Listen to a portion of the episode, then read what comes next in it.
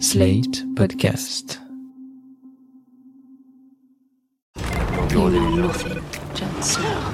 Got a theory. Could be bunnies. You never say thank you. That's what the money is for! Winter is coming. The danger. I am the one who knocks. I think A damn fine cup of coffee. the voice of my generation. Suit up!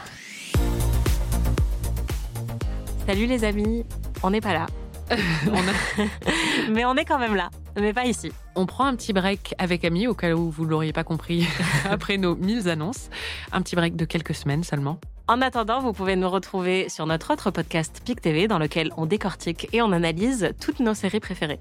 Cette saison, on vous parle de The White Lotus, de The Leftovers, de The Last of Us, de nos séries policières préférées, de nos anti-héroïnes préférées. C'est tout un programme et vous pouvez dès maintenant découvrir un extrait de PIC TV et nous retrouver après sur le flux de PIC TV.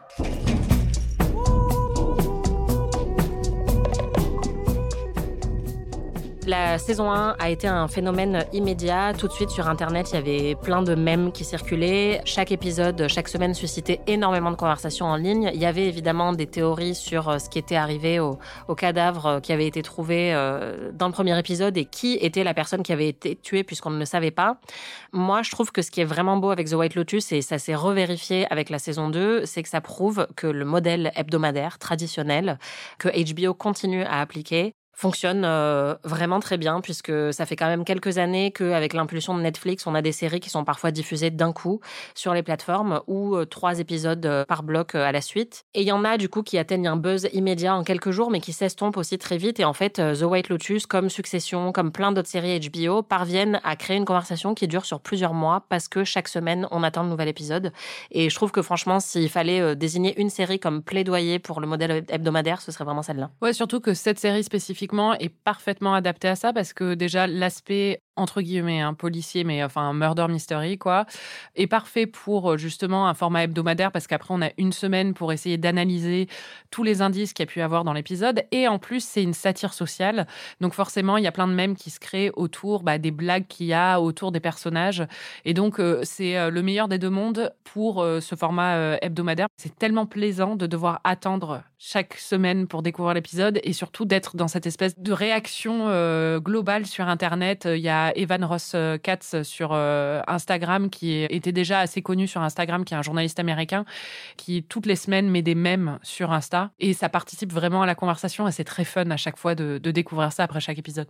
Il y a un autre élément de la série qui est devenu immédiatement cultissime pour la saison 1 comme pour la saison 2, c'est le générique qui est vraiment exceptionnel et là aussi HBO fait toujours du très bon boulot sur les génériques et celui-là ben il a mené à des milliards de TikTok et de réactions en ligne.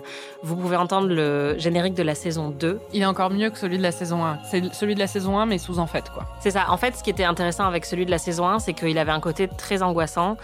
C'est un générique euh, qui évoquait un petit peu le côté jungle euh, hawaïenne euh, du cadre de la saison 1, mais qui était un petit peu décalé en fait et on comprenait pas trop ce qui manquait dans ce générique, mais donc je trouve que ça créait très bien l'atmosphère où on est un petit peu sur nos gardes dans la saison 1. Et effectivement, dans la saison 2, bah, il y a un côté vraiment méta où ils ont repris la même musique, mais en disant, OK, vous allez voir, on va aller encore plus loin. Et en plus, euh, on va en parler plus tard, mais la saison 2 est sur le sexe. Et donc, il n'y a pas que la musique qui est vraiment géniale, mais il y a aussi le design du générique de la saison 2 qui est très, très malin et qui joue sur euh, l'art italien et euh, c'est la culture fresques, en italienne. fait. C'est Ouais. des fresques italiennes euh, et qui sont en référence en plus à la Rome antique ou des choses comme ça.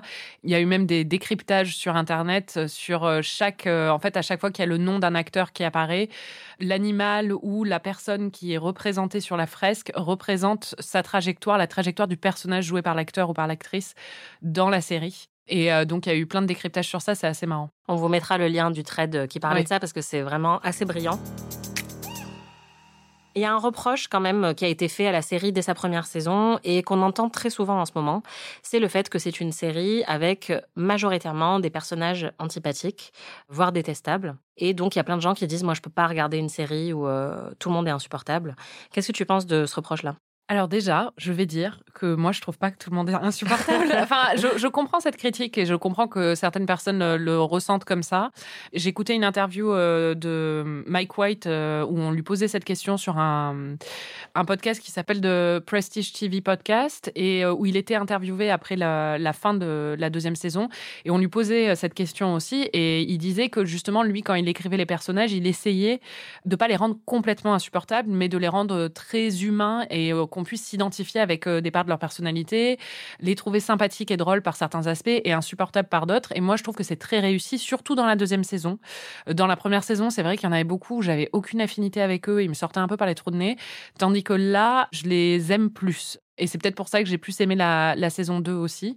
Donc moi, je ne les trouve pas insupportables. Mais après, même la critique de regarder des gens insupportables à la télé, c'est littéralement tout le principe de Seinfeld, par exemple, qui est une des plus grandes comédies euh, de tous les temps, et euh, qui est euh, sur des gens qui sont détestables et moralement vraiment pas très très clean, quoi. Et c'est ça qui est drôle, en fait, parce que c'est une satire. Oui, et puis il y en a depuis très longtemps, en fait, des séries qui ont ce principe-là.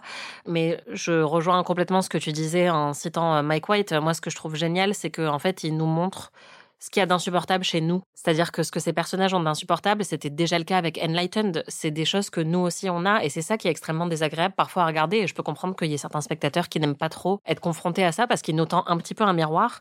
Dans The White Lotus, il y a quand même la richesse qui est un facteur, donc on se rapproche un petit peu de succession. C'est-à-dire qu'il y en a beaucoup qui sont insupportables à cause de leurs privilèges, à cause de leur richesse. Mais il n'y a pas que ça. Et c'est vrai que c'est des défauts chez ces personnages qui sont atrocement humains. Et il y en a beaucoup qu'on a aussi. Donc euh, moi, je trouve ça assez jouissif et, et, je pense que ça peut susciter même une introspection. Et puis après, il y a quand même un principe de catharsis très fort dans The White Lotus, puisque c'est des personnes qui, a priori, ont tout pour elles, qui sont riches et belles, et qui sont dans un cadre idyllique dont on on rêve tous en fait, on aimerait tous passer des vacances dans ces endroits-là, mais qui n'arrivent pas à en profiter pendant une seule seconde parce qu'il y a trop de malaise, parce qu'il y a des tensions entre les personnages. Et dans la saison 2, je trouve qu'il pousse le malaise euh, encore plus loin. Et donc le malheur de ces personnages encore plus loin, ce qui fait qu'on a beau être sur des plages idylliques, sur des bateaux, etc. Nous-mêmes, en tant que spectateurs, on n'en profite pas trop non plus. Et les personnages passent un enfer, en fait. Ils vivent des vacances infernales. Et donc, ben, pour moi, ça fait un effet de contrepoids par rapport au côté insupportable des personnages parce qu'on les voit un petit peu souffrir. Oui, bah oui, oui, c'est toujours plaisant. Mais de toute façon, c'est le principe de la satire aussi. Enfin, je veux dire, c'est pareil. Euh, ce qui est marrant, c'est de voir un personnage qui est détestable et qui, en plus, ne réussit pas. Euh, et même, enfin, si tu remontes au caractère de la bruyère, en fait, c'est ça qui est drôle. C'est les observations euh, sur les traits grossiers et horribles des personnages et des personnes. Donc, je trouve il y a quelque chose de jouissif dans la façon dont ces portraits sont brossés de toute façon, quoi. PIC TV est un podcast d'Anaïs Bordage et Marie Telling, produit par Slate Podcast, direction éditoriale Christophe Caron, production éditoriale, prise de son et réalisation Aurélie Rodriguez.